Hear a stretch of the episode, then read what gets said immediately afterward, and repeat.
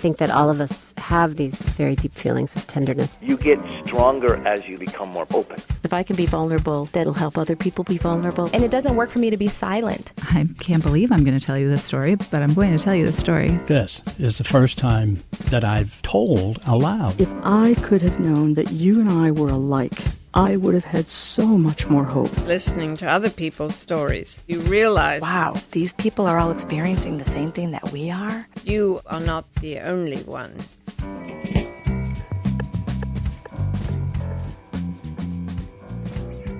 I'm Dr. Ann Hallward, and this is Safe Space Radio, the show about the subjects we would struggle with less if we could talk about them more. My guest today is Alice, who arrived here from Burundi six years ago. Earlier in this series, we met Joanna, who came here from Burundi only three months ago. As you may remember, Burundi is in East Africa, near Congo and Rwanda, and is currently undergoing a major outbreak of violence. Since that country declared independence in 1962, there has been extensive violence between the Hutus and the Tutsis. Since 1995, Pierre Nkurunziza, a Hutu, has ruled the country, and in July of this year, he declared a third term after running unopposed. He is Hutu, and under his regime, the Tutsis have suffered considerably. Although in the past six months, anyone against the government is struggling at this point. Alice is Tutsi, the mother of three, she speaks six languages and works as the sexual assault advocate for United Somali Women of Maine, an organization that now works to support refugee women from around the world who have come to live here. Welcome to Safe Space Radio, Alice. Thank you. I'd like to start when you were still at home in Burundi, just to get to know you a little bit. Tell me about your life there. What did you do when you were in Burundi? I was raised in loving family, and I have two sisters and things changed in 1993 after the death of my father. He was killed because he was Tutsi. And I and my mom and my two sisters, we have to escape from home and got even a different place. And my mom struggled to raise us as widow and single mom. And seeing how things are in Burundi, I was only 16 seeing my father being killed in front of me because just he was Tutsi, I had this feeling that maybe I would do something in the future to prevent this senseless thing to happen again in my country. And I went to school. My mom struggled to send me to school. I finished my education. Then I had my own family. I got married. And by that time, I, w- I felt like I am mature enough and strong enough to start something to do something about this country. I, my hope and my dream was seeing a country where everybody, despite their ethnicity, lives in peace and harmony. I joined an opposition party because I wanted to focus on women because I have seen women struggling because of the war. They were targeted for rape everything that you can imagine bad happened to women. That's why I want to do something to help. When I joined the opposition party, I was in charge of educating women to stand up for themselves. That's why I got in trouble. The government put me in jail so many times because of my belief and because I just stood up and speak. The government put you in jail many yeah, times. Yeah, yeah, many times. And I have suffered so many things in jail. Policeman. I was like the object. They did whatever they want to my body. And yeah, I was released. And by the time I was just left Alice. depression and shame. And they didn't stop. They targeted my myself and my kids. They wanted to kill us. That's why I decided to leave and to apply for asylum.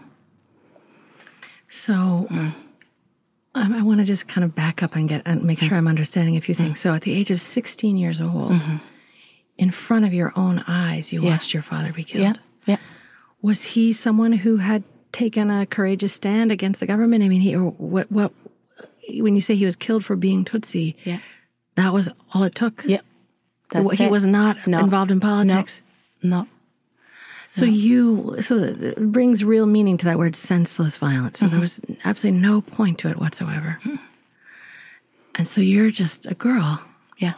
See, you see this. Yeah. When you decided to get involved with the opposition party, were you afraid?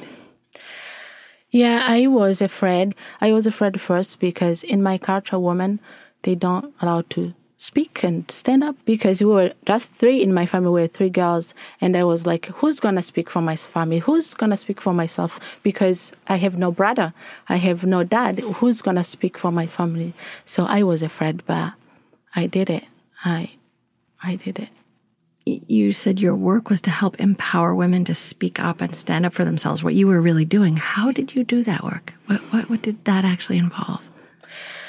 Yeah, it's like just put them together and through education that they have to overcome this barrier, cultural barrier that women have to stay home.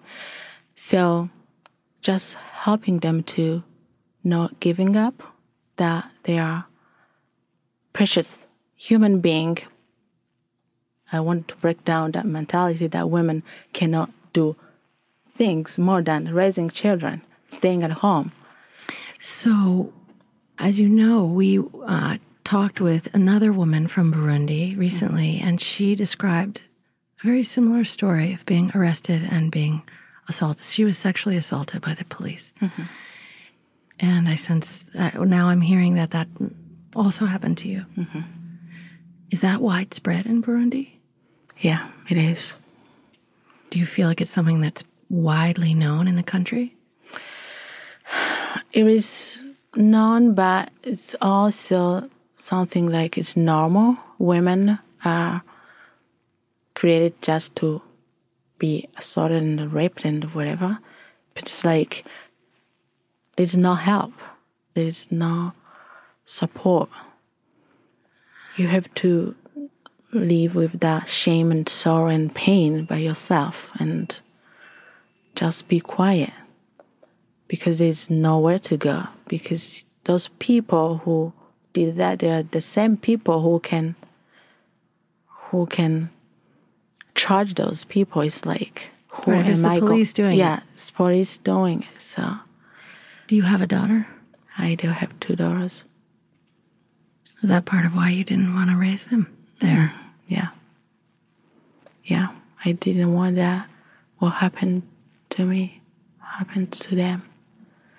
Yeah. So, how difficult was it for you to get here? As you can imagine, being somewhere that you don't know anybody, you don't understand anybody, you don't recognize anything, you don't know the language. Yeah, it was difficult. That part was difficult. I leave everything behind my family, my, my job, even my skills, because I have seen that we do not migrate with our skills. It's like What do you mean by that when you say I didn't bring my skills? Because why? because here in this country, even though you are an educated person, because maybe you didn't get that education here and you don't know the language, it's like you don't have skills that can help you to start over again by just when you get here. And because of the status also, you have to, it's struggle. Yeah. Mm-hmm. Yeah. I wonder as I hear you though, if it's like you actually brought a ton of skills. I mean, I think Yeah. about what you're doing now, Yeah. you know, extraordinary. Mm-hmm. But I sense maybe it's like those skills don't get recognized. Yes. Yeah. But yeah, and that's painful in itself to have them mm-hmm. not be acknowledged. Yeah. Yeah. Yeah. So you're there, you arrive at the airport, mm-hmm. you have three children. Yeah. Where where did you spend your first night? Yeah, we landed in Orlando and I spent two weeks in the hotel and I had more money. So I was like, wow, what's next? And there is a lady that I met in Orlando. We couldn't communicate, but she's like, she has a little French. And she asked me who I am and why I was there. I tried to give her like a background of myself, and she told me that in Maine, in Portland, Maine, they do have a program that help helps people that just came here. And she told me if we can go there, maybe you will get a little bit to start with, to start off. That's how I got here in Portland, Maine. So you randomly run into Yeah. a woman in a hotel. Yeah. She tells you to come Yeah. to Portland, Maine. Yeah. And then you do. How did mm. you how did you get here? I took an airplane. Yeah. Hmm. So then you arrive in Portland, Maine. Yeah. And, And I went to general assistance the same day, and they took us into the family shelter. They gave us food, and by the time we were there, they helped us to find house, apartment, which they paid for it. Also, I had to go to learn English, ad- adult education, because there's no way I can work without language. Oh, so you didn't have any English six years ago? No, no. Oh, no, really? So this no. is all six years worth that we're Yeah. talking now. Yes. Oh wow! Yes. so you went to Portland Adult Ed, which Yeah. is where so many people go. Yeah. Yeah. Uh huh. Mm. Yeah. And the fact that you speak five other languages, I'm guessing, maybe helped you just a little bit. Yeah, it does. Yeah. Yeah. Mostly French. French helps me to pick Yeah. English easily. Yeah. How old were your children when you came here? My oldest was 10, my second was 8, and my youngest was 5. Yeah. So they are school age children. Yeah. What was it like for you to get your kids involved with school? Because presumably they didn't speak English either. I I was uh, depressed. I was worried about them. I was like, because they didn't speak English either. They spoke only French. I was like, okay, I bring my kids here to be safe, but how are I going to do in school? They don't have the language. They are struggling. They are bright kids. They are, I, I think because I have smart kids, I was like, okay, but they don't know the language. How is that to work? It's like, but I have come to understand that kids learn fast. That wasn't the problem really for them to learn the language and to to adjust to the new environment. But being a mom who doesn't know the language, not being able to help them with homework or even read the correspondence from school, it's like it was overwhelming. It was like I was always worried. What's this? What this means? What's this means? the letters that you got from the school. letter. From, yes, like Yes. Did you have a friend who could help you translate? When I go to school, yes, but when I'm home, I didn't have any friend to help me to translate. It's like, Right. It's a whole other experience of being a Yeah. parent of kids in school that yeah, way. yeah, yeah. Mm-hmm. What is it like for you to have your kids becoming more like American teenagers? That there is something about my culture that I want them to keep. Okay, we we have to adjust to a new home. There are good things about this new culture, but there are also bad things. And in my culture, there are good things, and there are bad. I try to put the good thing from America and good thing from Burundi. Like What are the good things about American culture that you want for your kids? I like the way this openness, every person is valuable, whether you are little or girl or whatever, you have a voice, you have opportunity to take a chance. It's up to you. There is this recognition that a human being. Yeah, I I like that part. And what are the good parts of Burundian culture that you want to make sure your children still have? respect parent is parent no matter what i when i got here i've seen okay kids do whatever they want to do. In some family the kids use that thing to be like to be the boss of their parents that thing i don't i won't allow that things to happen in my house. I'm the parent. They have to respect me something like that. Yeah. Is there a time when one of your children really wanted something or really believed something that you really didn't. Yeah, for a, for example, in my culture, you are not allowed. There is no this thing boyfriend. That's an example. You have to wait until you get married. And I see a good thing about that. I want my kids to not get involved in the boyfriend things. Yeah, that's that example that I can think of. They're they're independent, but it's like okay. Don't. And, and what will you do if they sneak it? I I hope they won't. Maybe if they cannot uh, keep it, they will tell me, "Mom, you know what? I know you like this, but I feel like it's fair for me to have boyfriend," and I will understand, and I will I will sit down and talk maybe to how to set boundaries so then they cannot maybe lose the focus because I understand. I understand that your husband is actually still in Burundi. Yeah. And do you get to sort through some of these decisions with him? I mean, how how does it work to be in communication with him?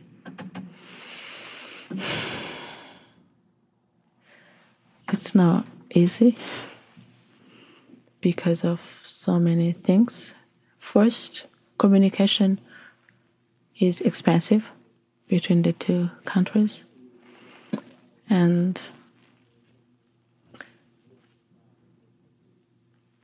the other thing is feel like we are disconnected in some way. We don't have things in common already because I'm here, he's there. It's like we don't have much to share and to talk about. Yeah. So that's a really hard thing about being yeah. here. Mm-hmm. Mm-hmm. You are the sexual assault advocate mm-hmm. for refugee women from all over here. Mm-hmm. And let's start really basic. What does it mean to be a sexual assault advocate? It's not really an easy job that is the subject that is not known in their own culture. And when they come here, they tend to keep that part for themselves, to live with it, not want to talk about it because of the stigma and the shame around it. It takes time to for them to open up and talk about it and maybe get help they need in order for them to heal from trauma and all the stuff that they have been through. Yeah. I think when I first heard about your title, I was assuming that it was, you know, domestic violence that was happening now here in Maine. Mm-hmm. But I am increasingly wondering, given the amount of sexual violence I'm learning about that happened before you left your own country. Yeah. What what kinds of sexual violence are you usually talking about helping these women heal from? Rape. That's the most common thing mm-hmm. happening. Yes, and, and yeah. primarily here in Maine or, or no, before? Before, yeah. Yeah, and here it's may happening but because they're not educated about that. They don't know if they can call it rape because you can experience even rape and sexual assault in your own home with your own partner or husband. They don't know that part. Yeah. Right. Yeah. Is it even legitimate to call it rape if yes. someone I'm married to? Yes. Yeah. How common a problem is it for women arriving here from around the world that they have suffered sexual assault before they got here? I can I can say from my experience and from people that I'm working with, all of them have experienced rape. All you're saying all yes. Them. Yes. Yes. Yeah. Wow, that makes me want to cry. Yeah. It's really sad to hear that. Yeah. Yeah. I didn't I had no idea. Mm-hmm. Yeah.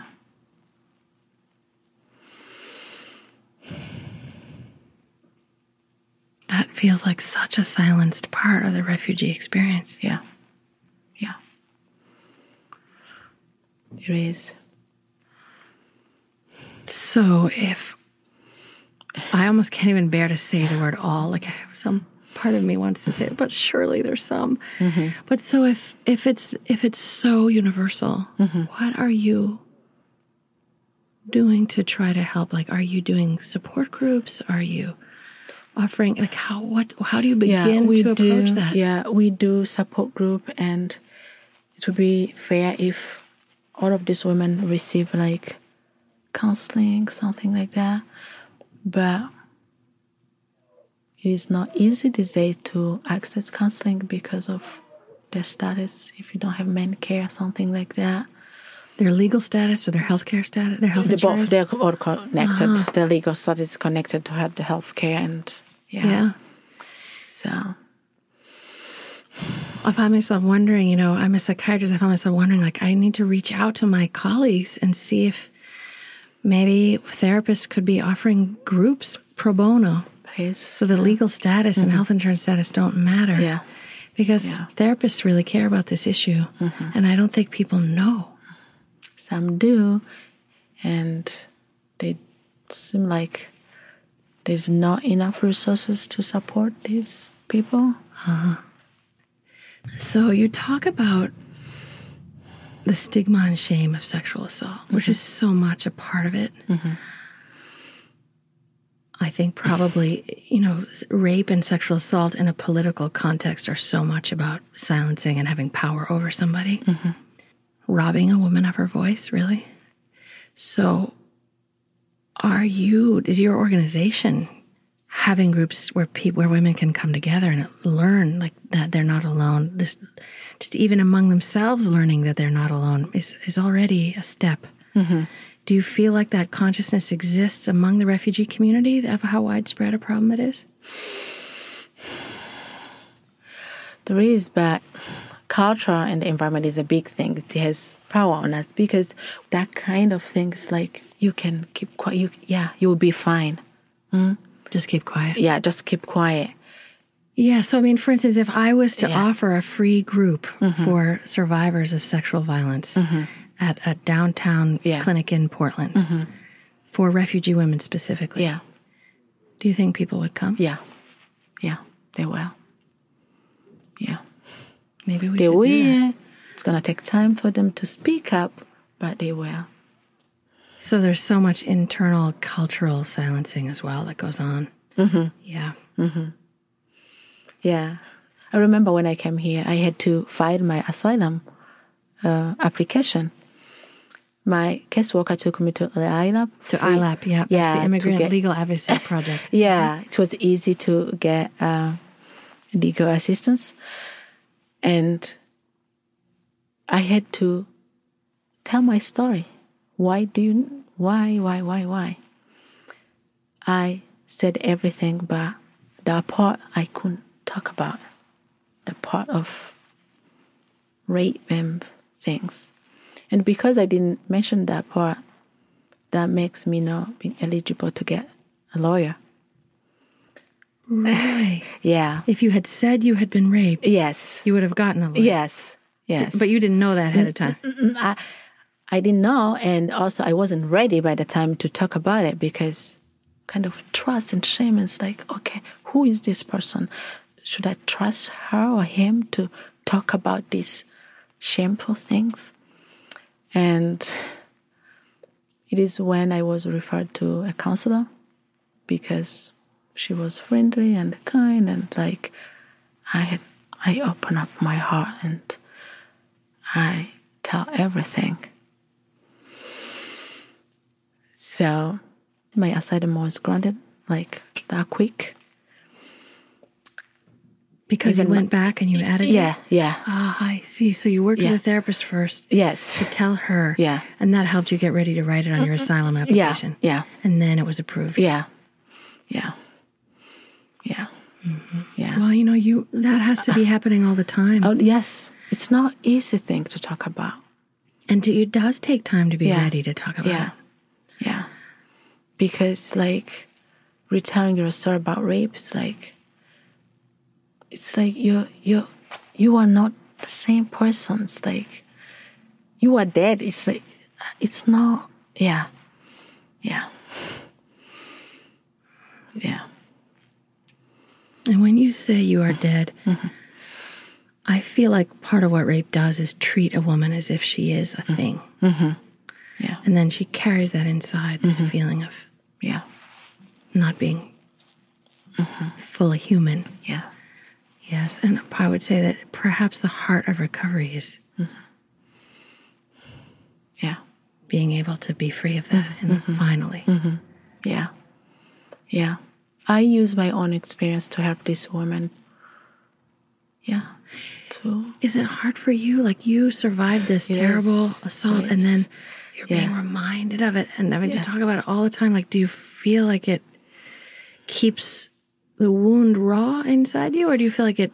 How, how is that for you? No, I feel like okay, I'm not alone, and I'm still alive, even though they wanted to me to die and keep quiet and maybe it's like it's it helps in but it affect me emotionally because I'm like okay, God, what's going on when this kind of senseless things gonna stop happening.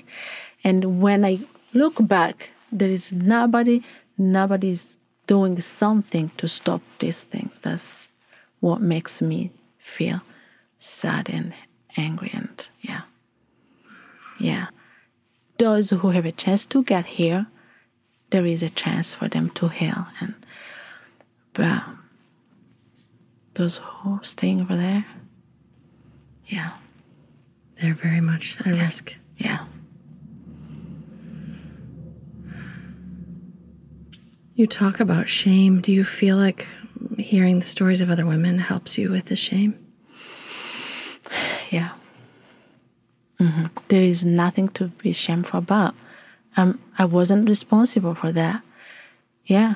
I- They should be those people. They, they should be the one who feel shame. Yeah. I didn't know nothing to deserve that. No. Right.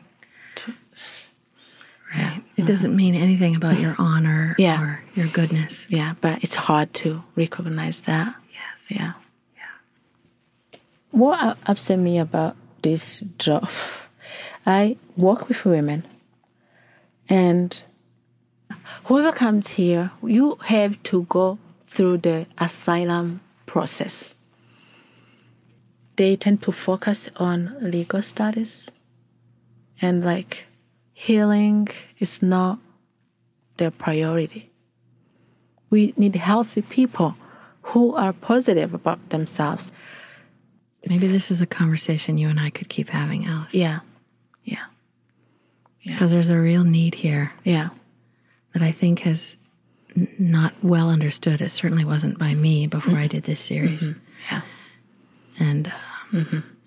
I I know so many people of goodwill who would probably like to be part of something like this. So let's let's see what we can do. Yeah. Yeah.